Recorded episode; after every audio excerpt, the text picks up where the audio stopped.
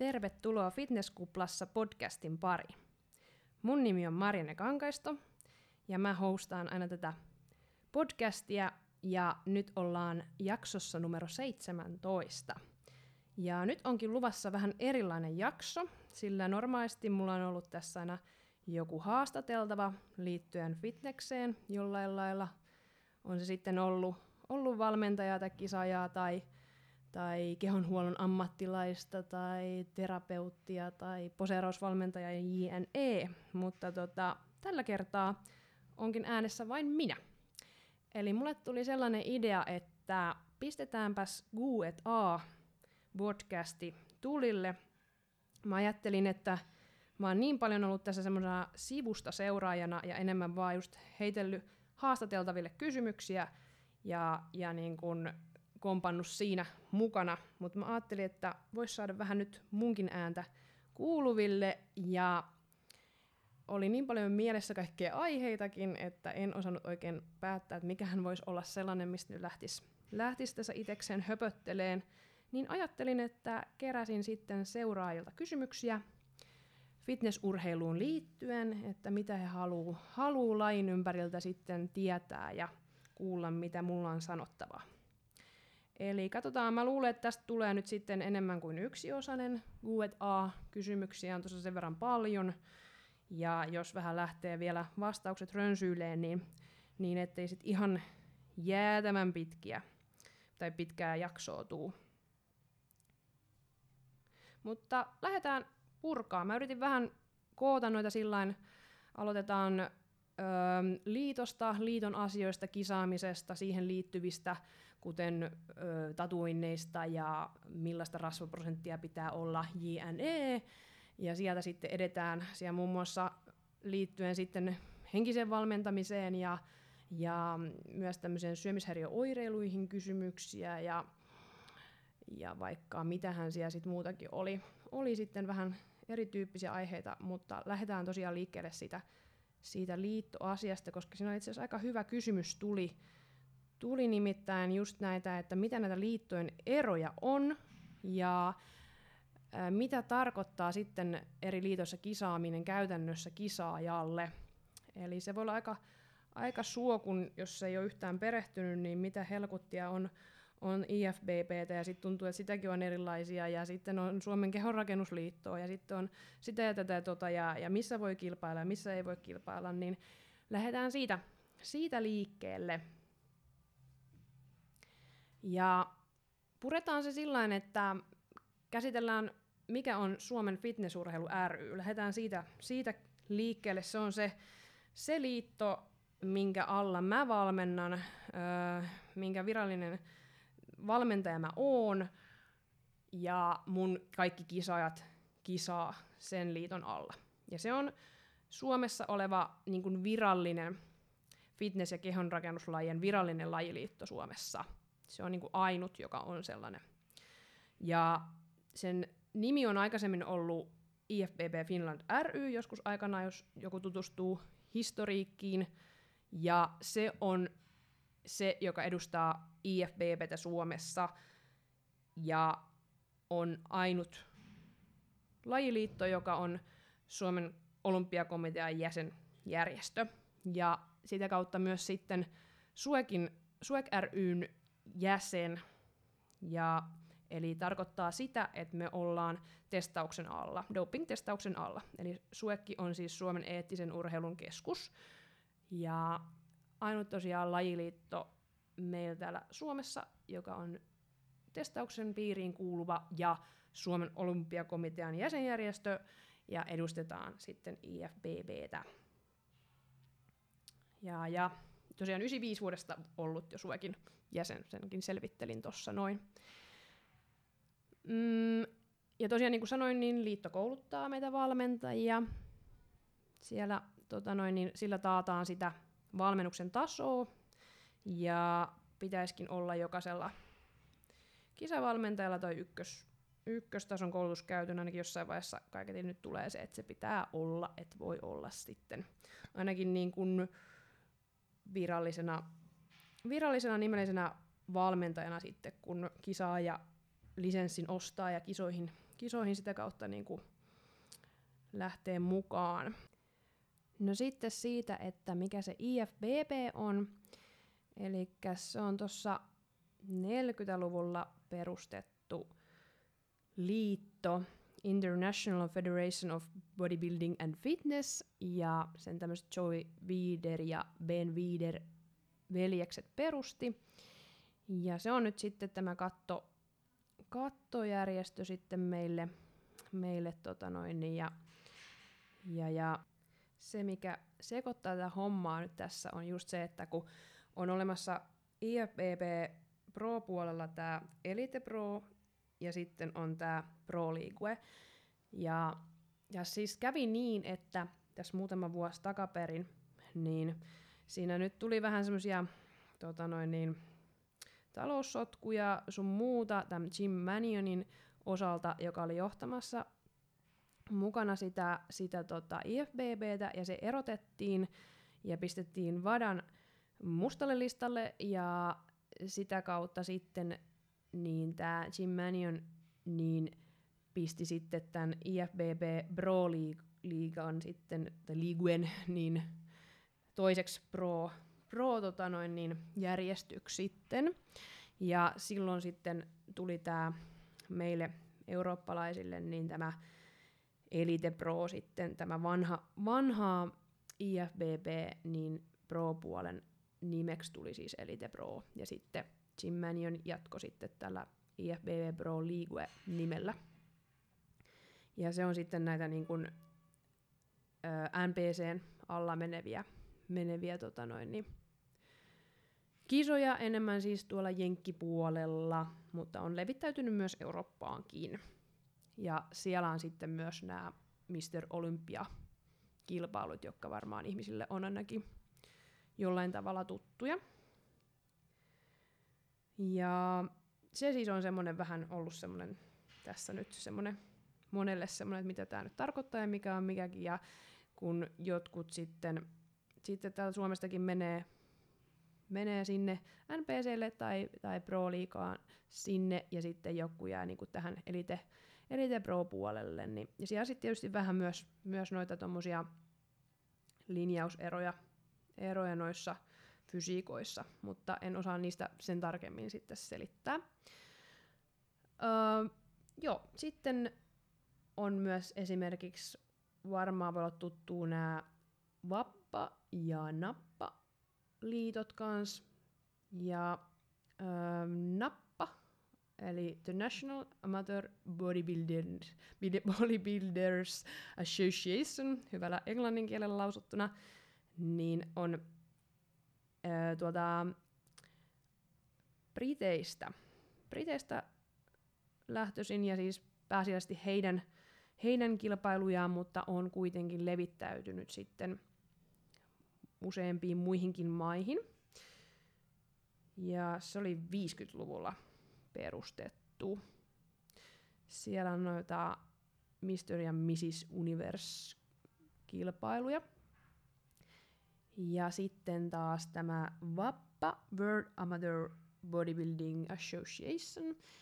Ja niin kuin nimestä päättellä voi, niin se on sitten kautta maailman. Ja se on ranskalainen tyyppi perustanut 70-luvulla. Ja, mutta se on rekisteröity Saksassa itse asiassa. Joo. Ja siellä on siis ympäri, ympäri maailmaa kisoja. Ja siellä on sitten kans Mr. ja Mrs. Universe-kisoja. Ja noi on mulle vähän itselle siis omituis, tai siis niinku tuntemattomia, mutta selvitin ton verran tohon, tohon tota tätä nauhoitusta varten. Mutta varmasti niinku se, mikä ihmisiä eniten mietityttää, on just toi NPC-juttu versus sitten Suomen tai toi niin, Suomen Fitnessurheilu ryn kautta IFBB, ja siellä sitten olisi tämä Elite Pro-puoli on niinku se, mitä, mitä meillä niitä kisoja on täällä Suomessa. Mutta sitten NPCn kautta tulee tämä IFBB Pro League, ja sitten siellä on myös ne Mr. ja Mrs. Olympiakilpailut. Ja sitten tietysti vielä se, mistä ihmiset varmasti haluaa myös tietää, niin tämä Suomen kehorakennusliitto, ja sehän tässä taas nyt menee niin vuodet sekaisin, mutta olisikohan nyt sitten ollut, että 2000, olisiko ollut 2018, jos se nyt ihan väärin muistele, niin on sitten erotettu toi, tai siitä vuodesta alkaen ollut niin, että Kehorakennusliiton kilpailut ei enää ole ollut Suomen Fitnessurheilu ry liiton kanssa samoissa tiloissa. Eli kun on jengi tottunut aikanaan siihen, että syksyllä NFEssä on myös Suomen kehorakennusliiton kehorakennuskilpailut, ja nehän on kuitenkin ollut kaksi erillistä, erillistä siinä liittoa koko ajan, mutta ne on vaan toiminut käsi kädessä samoissa tiloissa, mutta nyt ne on sitten, sitten erikseen sieltä, ja sen takia Kultsalla on nyt ollut noita kehorakennusliiton kilpailuja syksyllä sitten, sitten niin kuin Fitness, Fitnessurheilu ry liiton kisoista erikseen. Mutta tosiaan ne ei kuulu testauksen piiriin, piiriin sitten ne kisat. Mutta toivottavasti toi nyt vähän selvensi. Mä en oo ehkä se ihan paras asiantuntija kertoa noista kaikista eri liitoista ja näistä eroista, että tunnen, tunnen SFUn toimintaa ja siihen niinku perehtynyt ja noiden muiden, muiden tosiaan en, en sinänsä ja en, en tiedä sääntöjä tämmöisiä niistä sitten. Mutta jos haluaa vähän samoja juttuja ehkä selkeämmin kerrottuna, tai no okei, tässä tuli vähän laajemminkin, mutta tuossa mulla on ollut Isola Ville, Ville tota noin, niin SFUn toiminnanjohtaja, niin haastateltavana tällä podcastilla numerolla 7. Niin se on siellä, puhuttiin myös tästä, tästä aiheesta, itse asiassa tuosta juuri näistä liittoeroista, niin Pro League ja sitten tämä Elite Pro ja semmoisista asioista siinä vähän sivuttiin. Mutta kertauksena se, että Suomen Fitnessurheilu ry on Suomessa ainut liitto, joka on testauksen piirissä oleva ja Suomen olympiakomitean jäsenjärjestö. Joo, se siitä. Mennään sitten seuraavaan kysymykseen. Ja se liittyy siihen, että minkälaiset kustannukset kisaamiseen on. Tai ainakin mä ymmärsin niin, koska kysymys oli, että kustannukset. Niin ajattelin, että ehkä se tarkoittaa sitä kisaamista. Ja tähänkin löytyy hyvä, itse asiassa YouTube-videopätkä, niin mun tutulta valmentajalta Sari Uskilta. Eli sieltä kun YouTubesta etitte Sari Uski nimellä, niin löytyy sen tili, ja sieltä löytyy sitten, se on ihan laskiskellut näitä ja puhunut näistä kisaamisen kustannuksista, niin käy, kannattaa käydä kurkkaamassa se. Mutta mä nyt tässä vähän samoja asioita höpöttelen sit kans. Eli jos aloitetaan ihan valmennuksesta, eli sehän kannattaa ehdottomasti olla, ja joka tapauksessa täytyy nimetä valmentaja ja tiimi, kun kisoihin lähtee. Eli sillä pyritään sitten varmistaa sitä, että siellä on taustahenkilöä mukana ja semmoista taustahenkilöä, joka, jota ei voisi vähän asioista tietääkin. Ja, ja tosiaan niin sitä kautta myös tiimikin, tiimikin täytyy olla. Valmennukset maksaa, no tietysti taas en voi tietää kaikkia hintoja, mutta veikkaukselta aika lailla semmoista, mitä nyt näppituntuma on, niin vuosivalmennukset reilu pari tonnia ja siitä sitten ylöspäin, niin mä luulen, että tuolla 3500 ehkä joku maksaa jonkun verran enemmänkin vielä sitten kisa vuodelta. Mutta päälle kahdesta tonnista kolmeen puoleen tonniin palttiarallaa kisavuosi maksut. Eli se on nyt semmoinen suurin kerta tai niinku yksittäinen erä asia, mihin kannat, kuluu raha ja siihen kannattaa myös panostaa. Että tota, vaikka itsekin, itsekin periaatteessa osaisin kyllä itseäni valmentaa, mutta siinä on hyvä olla myös itselläkin ulkopuoliset silmät katsomassa, koska itselleen on aina vähän sille laput, laput silmille ja sitten kun tietää omat ne heikkoudet, mistä tarvitsee sitä tukea, koska mun on niin helppo ainakin itteeni huijata, niin sitten kun on tilivelvollinen jokin toiselle ja sieltä saa sitä komppausta ja kannustusta ja semmoista, no ehkä enemmän sitä semmoista jarrua mun tapauksessani, ja järjen ääntä, niin se on itse kullekin ihan hyvä, että siellä on joku, joku muukin vähän katsomassa perä. varsinkin sitten kun kisoihin mennään ja on sitä kisadiettiä ja kaikkea siihen liittyvää asiaa. Niin siitä ei ainakaan kannata pihistää. Ja muutenkin kyllähän laadukas, laadukas valmennus maksaa, että, että kun jos sitä haluaa yksilöllistä, niin siihen tarvitsee myös valmentajankin laittaa aikaa ja, ja panostusta, niin sitten täytyy myös jonkun verran rahaa ottaa.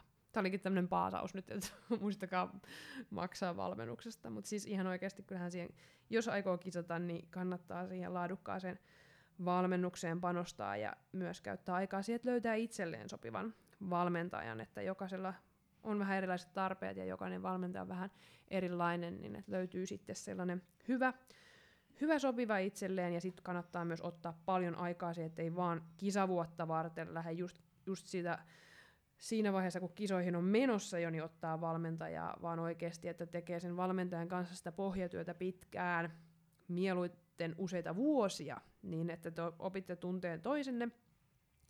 Valmentaja oppii tunteen sun niin kun, kroppaa, miten se toimii, millainen ihminen sä oot, mikä asiat sulle toimii sun kropalle, minkälaiset asiat toimii sun mielelle ja minkä, niin kuin se, millaista sun elämä on ja, ja näin.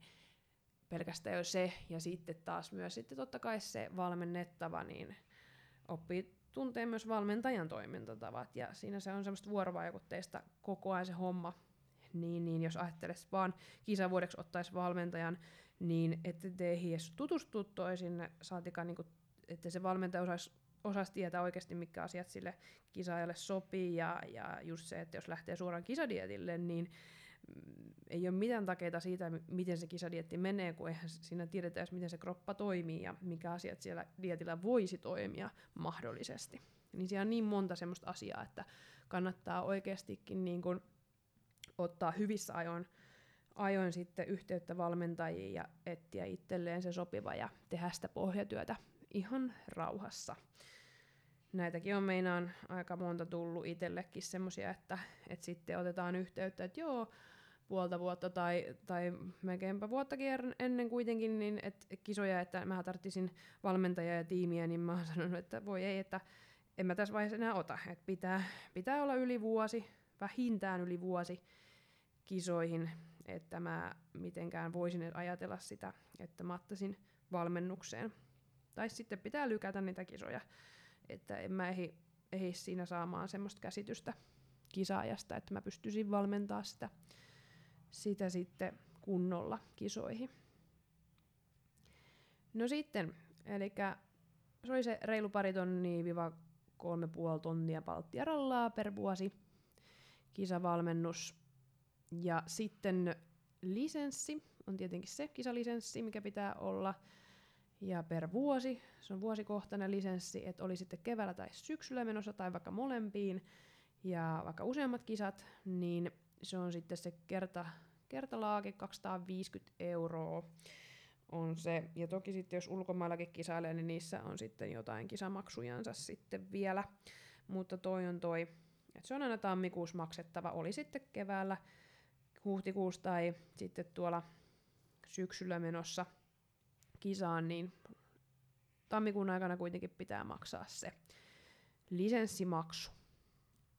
Ja se on nyt ainakin toistaiseksi tuo 250 euroa. Sitten no, naisilla bikinit, miehillä shortsit tai, tai muut vastaavat posehousut. Ja bikineihin sitten voi mennä rahaa hyvinkin vähän tai sitten erittäin paljon. Et se riippuu ihan siitä, että ostaako Ostaako ne käytettynä, löytääkö hyvät käytetyt ja kuinka paljon itse plingaa ja säätää ja, ja näin, vai sitten teettääkö ihan, ihan tota yksilölliset ja tosi paljon blingatut, niin se vaihtelee sitten, jos ajatellaan, että käytetyt voi olla sadasta eurosta ylöspäin, ja sitten tota noin, niin viimeisen päälle räätälöidyt, niin mennään sitten yli tuhanteen euroa. Että semmoista määristä puhutaan ja haarukoista. Ja tietenkin sitten tuossa myös kannattaa muistaa se, että jos sen kerran ostaa kivat piksut, niin ehkä voi mennä niillä muutamankin kisakauden. Se on ihan mahdollista. Itse tein sillä että menin 2017 ja 2018 kisakaudet samoilla piksulla. Jotain pientä lisäystä tehtiin sitten tokalle vuodelle siihen, siihen niihin, että vähän blingattiin lisää, vähän säädettiin housuja, mutta useita kisoja menin siis, koska oli sitten useammat kisat per kisakausi, niin kuitenkin sitten, vaikka niihin nyt rahaa mulla meni ihan mukavasti, varmaan olisiko joku 700 ja sitten vielä fiksailtiin, niin siihen meni jonkun verran lisää, mutta sitten taas mä kyllä käytinkin suht paljon niitä. Et seuraaviin kisoihin kyllä meinaan uudet sitten hommata, että haluaa jo vähän, vähän jotain uudistusta, erilaista luukkia siihen mukaan. Ja sitten kengät, kisakengät, poserauskengät, niin niissäkin nyt vähän riippuu taas, että onko, hankkiiko käytetyt, niin nehän voi ihan parilla kympillä lähteä. Mutta eihän noin uudekkaan nyt, sanotaanko nyt jostain ehkä kuudesta kympistä ylöspäin, voisi mennä, maks varmaan johonkin sataan euroon. Ja siinä kannattaa huomioida, että kun jalkateräkin siinä sit dietin aikana vähän pienenee, että mahdollisesti voi olla hyödyllistä olla semmoista niinku harjoittelukengät erikseen, vähän tämmöistä kehityskauden kengät ja sitten kisakengät vielä erikseen, kun se jalkaterä onkin vähän kutistunut siellä. Niin että jos sitten liian löysät, löysät kengät kisatessa, niin se voi olla ehkä semmoinen, riippuu vähän ihmisestä ja kuinka paljon sitä ylimääräistä siinä sitten on, on offilla versus sitten kisa, ki, tuolla kisoissa. Niin, niin, niin mutta et per kenkäpari niin voi lähteä ihan tosiaan, jos löytää käytetyt, niin parilla kympillä, mutta ei ne ei ne uudekkaan sitten ihan jäätäviä maksaa, että 60, 70, 80 euroa ehkä palttiaralla. Joo. No sit vielä liittyen tuohon luukkiin, niin meikit hiukset pitää siellä jokaista kisaa varten tai kisapäivää varten olla laitettuna. Siinä kannattaa miettiä, että haluuko itse laittaa, tuntuisiko semmoiselta hyvältä. Toki siinäkin, kun jos itse laittaa, niin täytyy ne meikit hommata. Nehän on vähän tummemmat tummemmat pohjat sun muuta, niin siihen tietysti voi mennä vähän rahaa, mutta pidemmän päälle se voi olla semmoinen hyvä panostus, panostus siihen, että säästää rahaa ja vaivaa sitten aikataululta, niin ihan hyödyllinen tapa tai asia oppia, jos yhtään kiinnostaa. Mutta toki jos se tuottaa itselle ressiä tai itse pitäisi tehdä, niin sit se voi olla, voi olla ihan ok mennä sitten ulkopuoliselle, että jos sen kokee ressittömämmäksi niin päin. Mutta tosiaan, jos ottaa ammattilaiselta meikin et kampauksen, niin se on ehkä jossain 150 euron paikkeilla per meikkikampaus. Ja sitten tietysti, jos on vaikka parinkin päivän kisat, niin siinähän tarvitsee sitten taas toisellekin päivälle laittaa itsensä kuntoon. Ja rusketus. Öö, suosittelen tuota Onsaitania, mikä on nyt Suomessakin ollut Eli tämä tämmöinen rusketuspalvelu, suihkurusketuspalvelu, se on tosi näppärä, öö, säästää aikaa, vaivaa, hermoja.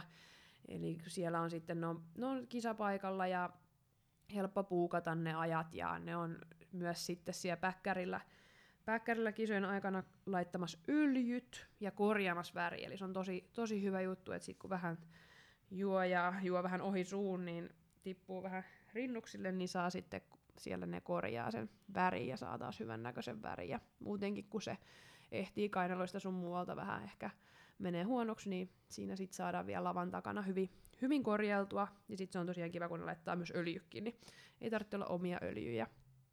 Et ehdottomasti suosittelen sitä. Ja sekin oli ehkä jotain 150 euroa siinä nurkilla per, per sitten tota noin, niin kisapäivä. Ja niitähän yleensä laitetaan sillä, että laitetaan edellisenä iltana ja sitten kisapäivänä, eli pari kerrosta tulee sitä rusketusta. Toki sitten pystyy ostamaan itse noita tota, protania tai jantana ja levitteleen, että tota, siinä voisit vähän säästää rahaa, mutta se on aika semmoista työlästä ja tarvitsee siinä kaveria auttaa ja, ja, ja sitten siinä on, on, on haasteensa, että saa semmoisen hyvän tasaisen värin ja sitten, että näyttäisi samalta kuin muutkin siellä, että se olisi niidenkin kanssa vielä suht, suht samansävyinen ja, ja näin, niin ehdottomasti suosittelen siis tota palvelua, niin se on sen verran huoleton tuossa kohtaa. Noissa nyt aika lailla noita pakollisia. Sitten tietysti on ihan järkevää olla poseerausvalmennusta, jos ei sitä nyt siihen oman valmennus, valmennussopimukseen kuulu tai se oma valmentaja ei niitä kato Niin, ja muutenkin on ehkä ihan hyvä mun mielestä, että käy eri ihmisitten poseerauksissa ja eri valmentajien luona katsomassa, koska se on kuitenkin sitten taas esteettinen laji ja arvostelulaji, niin sitten jokaisella on vähän eri näkemys, niin löytää sieltä sitten semmosia juttuja, mikä sopisi itselleen, niin kannattaa käydä useammalla, useammalla poseerausvalmentajalla. Ja niissä sitten hinnat taas, riippuen tietysti siitä, että meneekö yksilötunnille vai ryhmätunnille, niin yksilötunnit on siellä jossain 60-70 euron paikkeilla, ja sitten ryhmätunnit jotain 30, 40, 50 euroa per kerta. Niitähän kannattaa sitten useampia ottaa. Ja mun mielestä kannattaa mennä aloittaa sieltä yksilövalmennuksesta niitä, että pääsee alkuun niissä, miten lavat aukeaa ja, ja löytää ne, että miten nämä oikeasti nämä perusasennot ja pakolliset menee. Ja sitten oppii pikkuhiljaa sitä siirtymisiä liikkumisia ja mahdollisesti ikävelyä, että saa sen rungon. Ja sitten, sitten hypätä, että on kerran pari ainakin käynyt siinä yksilövalmennuksessa ja sitten mennä ryhmiin, koska ryhmissä ei kuitenkaan pystytä jokaista yksilöä katsoa niin yksilökohtaisesti siellä. Että sitten olisi jo joku vähän haju siitä, että mitä, mitä siellä, millaisessa asennossa suurin piirtein ollaan ja miten liikutaan, niin pysyy paremmin siinä muiden mukana, mukana sitten. Mutta ryhmissä on just se hyvä puoli, että saa sitä niin kuin semmoista kisan tunnetta siinä, kun tulee vertailua ja se liikkumiseen ollaan silleen niin kun oikeasti lavalla ollaan porukan kanssa, niin tulee vähän sitä ja joutuu ehkä olemaan ne kauemmin niissä asennoissa ja siitä tulee myös siellä lavallakin. Eli se on erittäin hyvä puoli siinä ryhmässä. Ja sitten taas yksilöpuolella se, että oikeasti pystytään viilaan niitä, niitä yksilön, yksilön juttuja sitten henkilökohtaisesti. Ja rahaahan saa sitten kyllä palaa vielä vaikka mihinkä muuhunkakin. Öö, totta kai no siis majoitukset esimerkiksi sitten kisa, kisapaikalle mennään, yövytään, mennään rekkariin, ollaan yötä, kisat, yksi tai kaksi päivää, niin täytyyhän sitä yleensä, yleensä majoitusta olla, jos ei halua edes takas ajella meneen, niin täytyy huomioida se, se sitten, että tarvitsee yön sijaan ja tämmöistä, ja mahdollisesti matkoihin menee jotain rahaa ja, ja näin, niin ne täytyy myös, myös sit huomioida. Noin on tosi kätsyjä nuo RPP-kämpät, että itse tykkään aina mennä niihin, koska sitten on helppo, helppo niitä omia safkoja laittaa, kun joka tapauksessa on oma ruokavalio, ei voi mennä mihinkään aamiaisbuffetteihin, niin ne on tosi, tosi kätsyjä edukkaita vaihtoehtoja ihan ehdottomasti. Se on niinku mulla aina se ehdoto, että niihin. Mun mielestä hotellit on vähän kömpelöitä tuommoisilla reissuilla ja kalliita. Ja mutta sitten tosiaan viimeistelyhierontaa, semmoisia voi mennä rahaa, saadaan vähän, vähän pieniä jumeja sieltä vielä auki, lavat aukeaa sun muuta, että jos semmoisista kiinni sit siellä lavalla, lavalla sitten, että on liian jumissa se kroppa. Ja no, kaiken maailman kauneushoitoja, hampaiden valkaisu, yms, yms, yms, mitä ihmiset haluaa tehdä, ne on mahdollisia, mutta ei välttämättömiä. Et siinä mielessä tosiaan voi mennä vaikka kuinka paljon rahaa, mutta noin nyt on ainakin noin valmennus, kisalisessi, bikinikengät, meikit, rusketus, poseerausvalmennus, että ne on niinku aika lailla ne, mikä siellä täytyy olla majoitukset. Niin mitä jos nois nyt summailee noita, niin kyllä mä sanoisin, että se lähtee ehkä se kisavuoden kustannus sieltä kolmenne puolen tuhannen, no ei se riitä ehkä ihan se, puhutaan ehkä neljän, kol, no joo, ehkä sä voit jollain tavalla päästä kolme tuhatta eurolla vielä, mutta ehkä se enemmän on siellä neljä puoli, viisi tonnia paikkeilla, riippuen sitten taas, ja kattohan ne joku, jos haluaa vaan kaiken maailman tehdä, tehdä sitten niin kuin viimeisen päällä, ja, ja tosiaan noita kaudennenhoitoja ja, ja kuorintoja ja hoitoja ja vaikka mitä, niin mutta että et tonneja. Sen kun muistaa, että tonneja menee.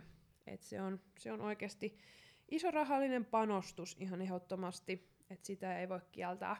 Ja totta kai sitten taas niinku kehityskaudellakin niin valmennusmaksuihin menee ja näin, mutta että muutenhan siinä ei sitten mitään sen, sen kummempaa. Ja sitten taas kun ajattelee että kisadietti-aikaa ja vaikka muutakin aikaa, niin sitten eihän siinä nyt tuu rilluteltua sun muuta, että että semmoiset ehkä vähän jää sieltä pois, pois sitten semmoista ylimääräiset menot, että siinä enemmän keskittyy sitten siihen treeniin, lepoon ja syömiseen.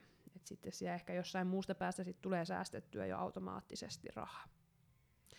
Mutta kannattaa varautua ja pyydellä vaikka lahjarahoja niin että kisakautta varten, niin ei tuu sitten ihan yllärinä, että oikeasti siellä rahaa menee.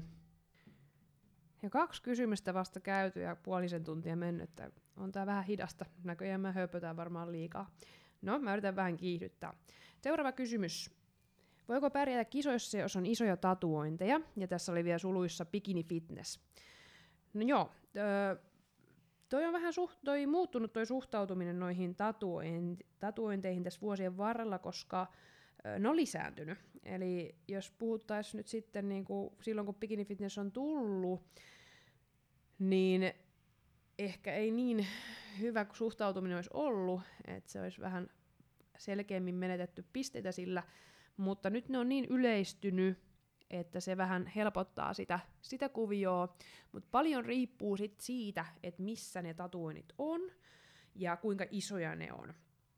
Et jos niin kun tuomarin silmä osuu heti, heti siihen tatuointiin, kun katsoo vaikka sen kilpailijan etuposeerausta, niin se on vähän huono, huono asia. Et jos se vie niin sitä huomioon hirveästi se tatuointi, niin se, se voi olla vähän huono homma.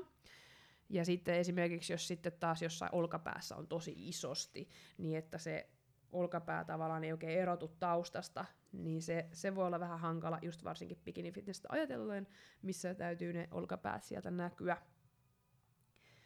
Mutta jos ne on semmoisia pienempiä ja vähän semmoisissa ei niin aroissa, tai siis silleen ehkä jossain kyljessä vähän jotain, niin ei, ei ole niin paha.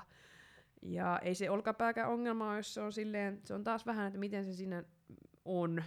Ja, ja vähän kaikki siinä vaikuttaa myös ihon sävykin, tämmöiset mukaan. Ja sitten noihin on, on nykyään sitten tämmöistä peiteainetta olemassa. Ja ihan vaikka Jan Tanalla on, on sellaista peiteainetta, mitä voi käyttää kisoissa, että sillä saa sitten peitettyä, mutta se on vähän haaste siinä, että jos on semmoinen tosi tumma, tumman sävyinen toi öö, tatuointi, iso tumma, niin se voi jäädä vähän harmaaksi sitten sieltä peiteaineen alta. Et siinä on se, se sitten haaste, että se kannattaa kokeilla, testailla vähän, että miten se peittää se peiteaine ja miltä se sitten näyttää. Ja toki sitten taas, jos muuten se fysiikka ja esiintyminen ja kaikki semmoinen on, on niinku tosi tosi tosi hyvää, niin, niin, niin, tota no, niin ei se välttämättä niin, niin kauheasti haittaa, mutta että se on taas sitten, jos se jää jostain että tosi tasaväkinen jonkun toisen kanssa, niin sitten tatuoinnit voi sitä sitten vähän tota, huonontaa sitä sijoitusta, jos niitä paljon on. Mutta siis ei se silleen pääasiallisesti ongelma ole, mutta, mutta et just se vähän, että jos se nyt koko kroppa tatuoinnissa on, niin sitten se voi olla vähän, vähän turha haastavaa. Et kun sitten se lihaserottuvuus sieltä kärsii niin paljon. Mutta tästäkin puhuttiin itse asiassa Ainomaa ja Laurilan kanssa tuota, jonkin aikaa sitten 11 jaksossa siinä oli. Eli hän on kanssa tota, itse asiassa poseerausvalmentaja ja myös tuomari. Ja on, on tuossa FSUn toiminnassa mukana, mukana vahvasti ja sitä kannattaa myös kuunnella sieltä siinä tulee muutenkin poseeraukseen ja sun muuhun tuomarointiin liittyviä asioita ja kysymyksiä, niin kurkakkaa se jakso ilman muuta. Seuraava kysymys. Se olisi, kuinka paljon bikinissä pitää suunnilleen olla rasvaprosentti lavalla? Eli bikini fitnessessä se rasvaprosentti. No, nämä on nyt vähän semmosia juttuja, että jokainen yksilö näyttää vähän erilaiselta eri rasvaprosentissa, ja sen takia ei oikein pysty sanoa semmoista tiettyjä raameja kullekin lajille, koska ne on sitten taas, ei välttämättä pidä paikkaansa. Meillä on kuitenkin jonkun verran ollut, ollut tuolla tota, koulutuksilla, liiton koulutuksissa käyty näitä läpi ja jonkinlaisia haarukoita näytetty ja mietitty ja katsottu. Ja varmasti nyt sitten, kun tuo fitness-tutkimus, joka oli tuossa 2019-2020, mä olin itsekin siinä mukana, mukana kontrolliryhmässä, ja kunhan sieltä tuloksia tulee, niin siitä ehkä varmaan saadaan myös noihinkin vähän dataa, että milla, millaisia prosentteja noilla kisaajilla on ollut. Ja sitten taas noissakin vaikuttaa niin, että millä mitataan, onko se pihdeellä, onko se bioimpedanssilla vai millä, ja miten, siinä on niin, kuin niin monta vaikuttavaa tekijää pihdeissä se, että millainen käsiala niin sanotusti sillä ottajalla on, mitkä, mitkä tota pisteet se on ottanut, plus sitten tuossa bioimpedansseissa niin vaikuttaa paljon nestetasapaino esimerkiksi siihen, että minkälaiset tulokset tulee. Eli kun ne mittarikin saattaa sitten vähän vaihdella ja heitellä niistä ne arvot, niin sekin sekoittaa sitä pakkaa. Ja tosiaan sitten taas vaikuttaa se, että minkälainen se kunkin rakenne on, niin miltä se missäkin rasvaprosentissa näyttää. Mut niin, Bikini Fitneksen rasvaprosentti lavalla, ää, näitä skaaloja, mitä meillä on tässä annettu, niin se on jossain 10-15 paikkella Palttiaralla. Semmoista voisi niinku sanoa varovasti, mutta tosiaan niinku edelleen alleviivaan sitä, että se riippuu ihmisestä, miltä se näyttää missäkin rasvaprosentissa ja millä mittarilla se on otettu, niin ei saa sitten liikaa tuijottaa niitä, mutta joku 10-15 voi olla alle, voi olla ehkä ylikin. Mutta jos se selventää yhtään sitä asiaa, niin hyvä. Seuraavan kysymyksen pari. Sokeutuuko omalle peilikuvalle ja kehitykselle, eli että vaikka kehitystä tulisi, niin itse ei sitä näe? Ja y- lyhyt ja ytimekäs vastaus on sokeutuu. se tapahtuu kyllä ainakin itsellä ja omilla valmennettavilla. Mutta sitä varten meillä onkin erilaisia mittareita, millä me katsotaan ja seurataan sitä kehitystä. Se kannattaa ehdottomasti olla, koska tämä ei ole niin selkeää kuin vaikka joku no vaikka 100 metrin juoksu, niin sä tiedät sen ajan ja sä tiedät, onko sä parempi vai huonompi. Se on niin yksiselitteistä. Mutta kun on kyse esteettistä, ette, esteettisestä lajista, niin se ei ole niin selkeää. Plus sitten se, että kun kehon rasvaprosentti vaihtelee kehityskaudella ja kisakaudella, niin sekin vielä hankaloittaa sitä näkemistä. Siellä on sitä rasvaa aina vähän eri verran päällä, niin hankaloittaa. Mutta tosiaan kannattaa olla eri mittareita. Eli peili on ehdottomasti tärkein mittari siinä mielessä, koska meitähän arvostellaan sitä, miltä me näytetään. Ei, ei siinä kysellä lavalla, että minkä painoinen oot tai muuta vastaavaa. Okei, tosiaan noista miesten lajeissa on noita puntarijuttuja, mutta siltikin katsotaan sitä, miltä siellä lavalla näyttää. Eli kannattaa ottaa kuntokuvia aamulla tyhjällä vatsalla aina samasta paikasta, samassa valaistuksessa ja samoissa asennoissa. Mielellään myös sellainen, että olisi suurin piirtein samanmoiset vaatteetkin päällä. Ja silloin niistä pystyy katsoa sitä, sitä kehitystä. Ja mitä aloittelevampi on, että mitä niin kun va, öö, vasta sitä harjoittelutaustaa vähemmän, niin sitä nopeammin niitä muutoksia alkaa näkyä myös sieltä peilistäkin. Mutta sitten taas kun on vähän edennyt enemmän, on, on pari vuotta tehnyt jo duunia, niin sitä pidemmällä skaalalla, aikaskaalalla kannattaa sitten vertailla niitä kuvia, kuvia että sitten puhutaan vuositasosta ja sitten kun on, on niitä vuosia jo enemmän siellä taustalla, niin sitten kannattaa myös sitä kuviakin sille useamman vuoden niin kuin jaksossa seurailla ja peilata sinne vaikka, että mitä, miltähän mä näytin kaksi vuotta sitten ja näin. Että sitten alkaa vasta niin kuin hahmottaa sitä paremmin sitä eroa koska se on ihan sen takia, että se lihaskasvu hidastuu niiden treenivuosien myötä.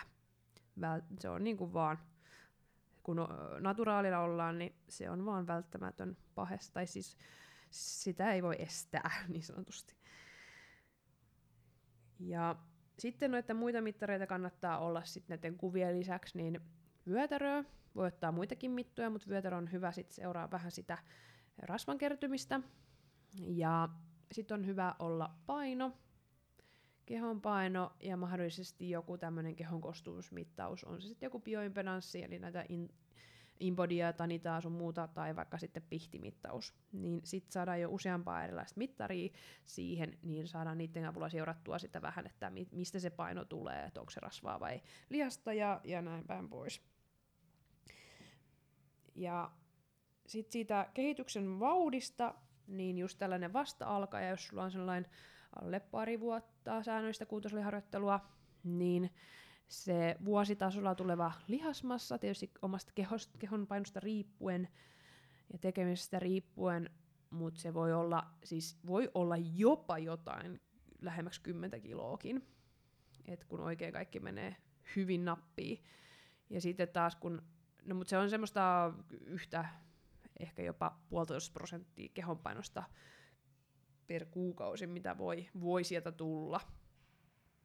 Eli muutamia, se voi olla 500 grammaa tai siitä pikkasen ylöspäinkin. Parhaimmillaan sitten toi, toi tota noin, niin kehitys siellä.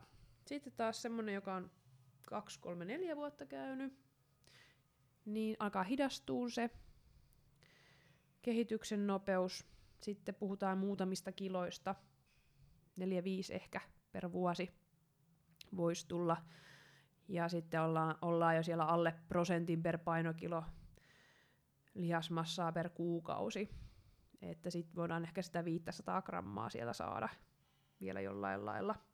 Naisilla nyt alle puhutaan ihan muutamasta parista, kolmesta, neljästä sadasta grammasta. Ja sitten taas mitä enemmän mennään vuosiin jollain jossain viiden vuoden treenikokemuksella, niin siinä ei sitten enää et, tota noin, niin kauheasti vuositalolla saa, saada ehkä pari kiloa, jos tulee, niin voi jo juhlia, juhlia siitä. Et sitten ollaan siellä kuukausitasolla jossain puolen kiloa ja sen alle niin prosenteissa. Anteeksi, ei puolen kilon, kun siis alle puoli prosenttia kehonpainosta per kuukausi, niin lihasmassaa lisää. Eli ihan semmoista 200 grammaa, 300 grammaa. Ja nämä on siis, jos kaikki menee tosi hyvin.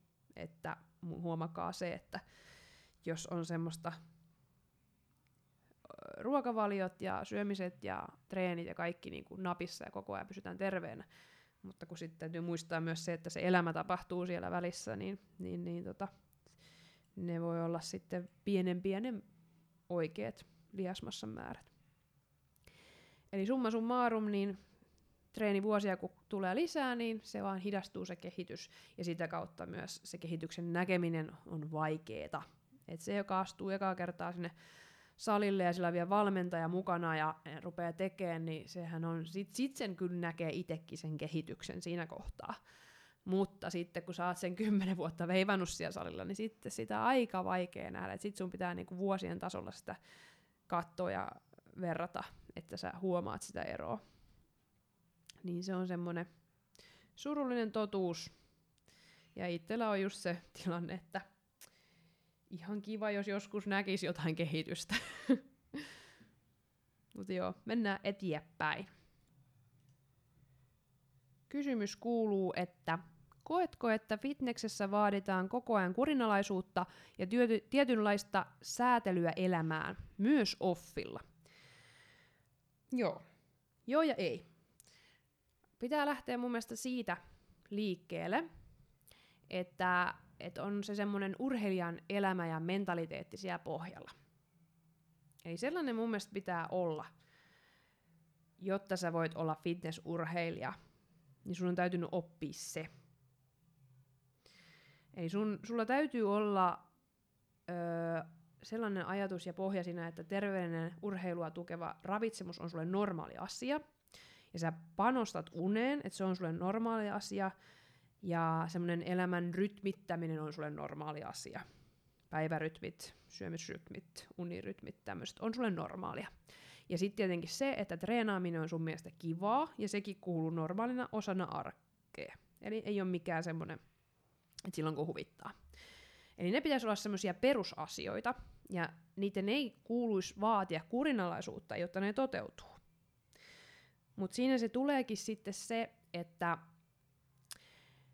ehkä jossain kohtaa on pitänyt opetella ne asiat sinne arkeen. Eli sä oot ehkä joudut tekemään sen elämäntapan muutoksen jossain kohtaa. Ja silloin sun täytyy tietyllä tavalla olla kurinalainen, jotta sä saat sen rungon itsellesi. Että hei, treeni, ravinto, lepo, että nämä on perusjuttuja, mitä tehdään.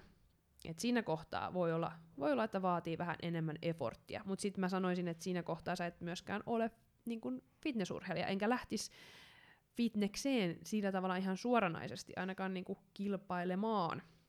Et ensiksi sä tekisit, hankkisit sen urheilijan elämän ja semmoisen perustekemisen sinne pohjalle. Semmoista hyvinvointiin tukevan, tukevan pohjan ja sit vasta niin lähtee miettimään sitä kisaamista, kun se pohja on siellä kunnolla. Ja sitä, sitten taas siinä kohtaa sä pystyt myös niinku joustaan niissä asioissa. kun sulla on se runko, niin sitten sun on helpompi, helpompi myös antaa sitä joustoa ja varsinkin siellä kehityskaudella niin sanotulla offilla, niin että sä voit syödä pizzaa ja jätskiä ja sillä ja niin kun ilman, että sun tarvitsee tehdä sitä isoa numeroa tai että sun täytyisi jotenkin nyt, että sulla on joku päivä tai miili, vaan että okei, okay, tänään nyt voisi olla pizzapäivä, niin sit se on. Että sit tavallaan se olisi semmoista niin kuin normaalia se tekeminen. Et, et mun mielestä siellä kehityskaudella ei, ei saisi olla sellaisia, että että tota no niin, joka lauantai saa sitten vetää mitä sattuu, tai sitten, että kerran kuussa on niin, kuin niin vedetään niin kuin napatäyteen, vaan että sitten liukumaa pitäisi olla silloin, kun siltä tuntuu, ja se on ihan fine. Koska se perusarki, syöminen ja semmoinen, niin se on niin kuin siihen peruspalikat kohdilla, että on niin kuin, on kasviksia ja on järkevästi proteiinia, hiilareita ja palautuu ja näin. Ja sitten, sitten niitä sattumia saa olla. Eikä niitä tarvitse olla vain kerran viikossa. Mutta se runko, runko on siellä niin juurutettu, että kuitenkin se perussyöminen, missä tykkää ja mitä, mitä syö, niin se on sitä perusterveellistä. Ja sielläkin kannattaa sulla sitä vaihtelevuutta ja monipuolisuutta, ettei se ole vain aina se sama kana ja riisi ja rahka välipalaksi, että löytyisi myös muuta, että tukisi sillä tavalla sitä terveyttä, että saisi oikeasti suojaravinteita sitten laajasti. Eli tämä joo ja ei vastaus, että tietty, tietyssä vaiheessa tarvitsee kurinalaisuutta, että pääsee siihen urheilijan mentaliteettiin, että se rakentuu itselleen. Urheilijan rytmit, elämä, se pitää saada sinne, ja se voi vaatia sitä kurinalaisuutta, jos ei siihen ole ihan pienestä pitäen kasvanut.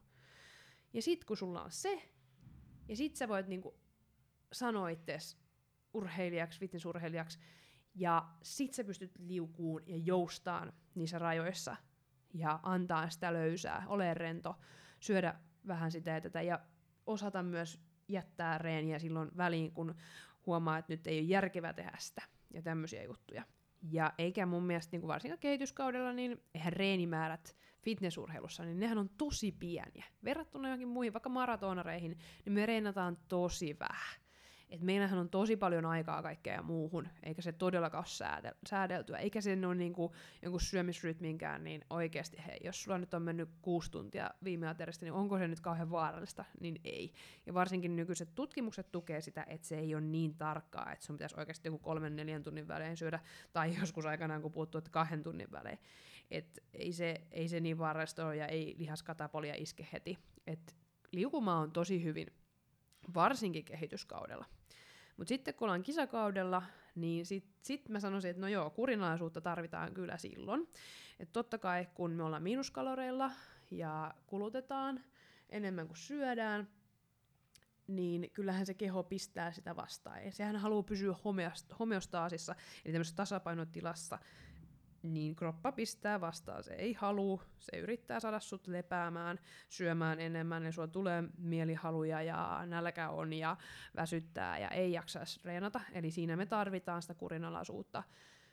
Ja varsinkin, jos laji on mitä kirempää, kirempää niin kuin fysiikkaa vaaditaan, niin sitähän kovemmin vaaditaan sitä keholta ja joudutaan oleen kurinalaisia koska keho pistää enemmän hanttiin. Ja siellä ihan kisojen lähellä, niin kyllä ruvetaan olemaan sen verran kuivas kunnossa, että siinä ei pelkästään nälkä ole, vaan sitten se jatkuva väsymys rupeaa olemaan niin kova, että et tarvitsee olla hyvin kurinalainen, että jaksaa. Ja sitten pitää olla sitä säätelyä, säätelyä siinä elämässä ja pitää jättää tiettyjä asioita tekemättä, että jaksaa panostaa reeneihin ja tarpeeksi lepää palautumiseen niin sitten ehkä näitä sosiaalista suhteista joutuu vähän karsimaan semmoisista ylimääräisyyksistä, niin tota, kyllä silloin vaaditaan kurinalaisuutta ja elämänsäätelyä. Ja se on vaan fakta. Eli siihen pitää myös raivata, raivata sitä elämästä sitä tilaa, eli pitää olla tasa, tarpeeksi tasapainoinen elämä muuten, kun lähtee kisadietille jotta sen jaksaa ja siihen pystyy panostaa. Ja myös sitten huomioida myös se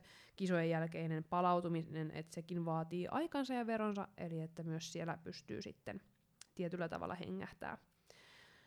Niin siellä kyllä ehdottomasti vaatii kurinlaisuutta ja säätelyä, mutta sitten kun sulla on se urheilijan mentaliteetti, sulla on se urheilija elämä, sä ymmärrät, sulla on se, se niin kuin, sä olet urheilija, niin mä sanoisin, niin silloin sä pystyt siihen ja se on sulle helpompaa, koska sulla on ne perusasiat kunnossa, treeni, lepo, syöminen, ne on sulle perusasioita. Niin sit, sit vaan sä niinku tavallaan kamppailet sen väsymyksen ja nälän kanssa. Ja muuten sä teet sitä samaa rutiinia. Niin muistakaa se, että eka kasvatetaan se urheilija-ihminen. Otetaan vielä yksi kysymys, tai itse asiassa kaksi kysymystä tähän vielä, niin jatketaan sitten seuraavassa jaksossa muita kysymyksiä läpi. Tämä on vähän ehkä tämmöinen välikevennyskysymys. Niin jauhelihaa ei suositella syötävän yli 500 grammaa viikossa. Mitä mieltä tästä? Tämmöinen kysymys. No, tähän mä sanoisin niin, että ö, montaa muutakaan asiaa ei suositella niin sanotusti yli kohtuuden, että esimerkiksi kahviakaan, niin ei suositella nyt ihan pannukaupalla päivittäin. Mutta että pari kuppia on hyvä asia. Samoin kuin ei vettäkään kannata vetää kymmeniä litroja tai, tai sitten tulee vesimyrkytys. Öö, niin vähän sillä pohjalla mä lähtin sitä ajattelemaan, että kaikesta me saadaan myrkyllistä. Et joo, toi yli 500 grammaa, tai niinku alle 500 gramman suositus on meillä suomalaisissa ravitsemussuosituksissa, ja ne on tehty Finravinto tai Finriski-tutkimuksen kautta, eli on tutkittu sitä, millaisia sairauksia suomalaisilla on ja mitä riskitekijöitä ja mikä niihin vaikuttaa, ja sitä kautta on niinku tämä punaisen lihan syöpäriski todettu, ja, ja se on sitten taas rajaamassa tota suositusta, että sitä punaista lihaa, tässä puhuttiin jauhelihasta, niin ei kauheasti syötäisi. Ja varmaan mä ymmärsin, että tarkoitetaan juurikin punaista lihaa, eikä esimerkiksi kananjauhelihaa. Niin se on tämä, että kohtuus kaikessa, ja kyllä mä itse sillänsä oon sitä mieltä, että ei sitä nyt kannata joka aterialla ja joka päiväkään todellakaan syödä. Että kun on muitakin vaihtoehtoja, että ei se jauhe, vaikka nyt tämä niin kuin naudanjauheliha tai siannauheliha, niin mitenkään kasvata lihaksia sen paremmin. Että kyllä mä en, ennemmin niin kuin itse suosin myös vaaleja lihaa ja eri kaloja, että et, niin kuin ne on paljon parempia vaihtoehtoja.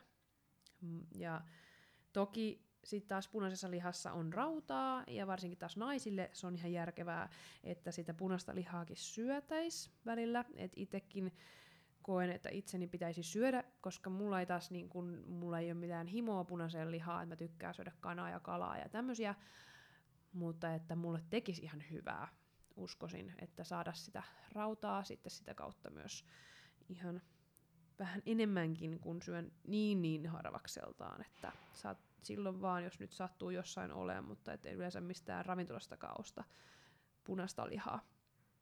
Mutta tosiaan, kun siinä on sitä hemirautaa, joka sit imeytyy paremmin kuin kasvikunnan rauta, ja, ja, ja on muissakin tuotteissa, muissakin lihatuotteissa sitä, mutta punaisessa lihassa erityisesti. Öö, niin. Et kyllä mä silleen, silleen itse sanoisin, että ei sitä nyt kannata koko ajan syödä, mutta että jos sen tietoisen riskin haluaa ottaa sitä syövästä, niin why not? Mutta mun mielipide on se, pide on se, että jos nyt pari kertaa viikossa syöt, niin ei se, ei se, se, se suositus sitten ylity silläkään. Ja jos punaista lihaa syön tai suosittelen, niin aina pyydän ja suosittelen, että ottaa alle 10 prosenttista. Eli kuitenkin siinä on se sitä tyydyttynyttä rasvaa, niin mieluummin annetaan tilaa sille pehmeälle rasvalle, jota tarvitaan välttämättömänä, ja sitten taas sen vähän vähän vähennetään sitä kalori, ruoan kalorin määrää sit siitä, että ei oteta tuota tyydyttynyttä rasvaa niin paljon. Ja tämän podcastin jakson viimeinen kysymys. Ja se kuuluu näin, että onko mahdollista ottaa uusia valmennettavia? Eli mulle kysymys. Ja nyt on vähän semmonen kinkkinen kohta, että tos nyt on tulos vielä pari konsultaatioa ja ja, ja en uskalla luvata nyt kellekään, että pystyisin ottamaan. Nyt on vähän semmoinen tilanne, että täytyy katsoa ensi vuoden puolella. Et voi olla, että joskus tammikuun lopussa ehkä. Mutta kannattaa laittaa sähköpostia mulle sinne vähän sitä omaa taustaa, tavoitteita, pistää kuntokuvat sinne samalla tulee, niin pääsee vähän niin kuin jonotuslistalle siinä sitten, niin katsotaan, katsotaan mikä ensi vuoden tilanne sitten on. Mutta tosiaan haluan pitää järkevinä mun valmennettavien määrät, että sitten oikeasti pystyy antaa jokaiselle sitä yksilövalmennusta. Tämmöisiä aiheita tähän podcastiin. Vielä jatketaan näiden parissa, on vielä kysymyksiä sen verran, mutta ajattelin vähän pilkkoa tätä, niin ei tule sitten niin pitkää puuduttavaa yhtä sessioa siihen. Ja saa laittaa vielä kysymyksiä edelleen jos tästä heräs lisää kysymyksiä mieleen tai muutenkin aiheehdotuksia, mitä haluaisi kuulla tässä podcastissa. Koska teitä varten mä tätä teen, niin että olisi sitten semmoista sisältöä, mitä haluatte kuulla, mikä antaa teille jotain. Ja tämä on nyt Spotifyssa tulee ulos, YouTubessa tulee ulos, YouTube pystyy kommentoimaan. Mm, tämä tulee muissakin Breakerissa ja ties missä Google-podcasteissa. Ja voi laittaa vaikka ihan sähköpostillakin marjanne.kankaisto at mymes.fi tai sitten Instagramissa, kun mä aina julkaisen, kun tulee uusi jakso, niin siihen voi kommenttikenttää laittaa tai yksityisviestinä, niin saan sitten niitä ehdotuksia itselleni ja pistän ylös kyllä aina, aina sitten, mitä te ehdotatte. Mutta kiitos, kun jaksoit kuunnella tänne asti ja, ja ihmeessä Instagramissa mun podcastia ja tätä eteenpäin, niin että pääsee kaverikin kuuntelemaan, niin se olisi tosi kiva juttu, koska tämä on ihan ilmasta mulle tekemistä, niin saa sitten ainakin jaettua tätä sanomaa pidemmälle. Mutta joo, ihanaa iltaa, päivää, aamua, mikä tahansa aika onka, kun tätä kuuntelet. Moikka!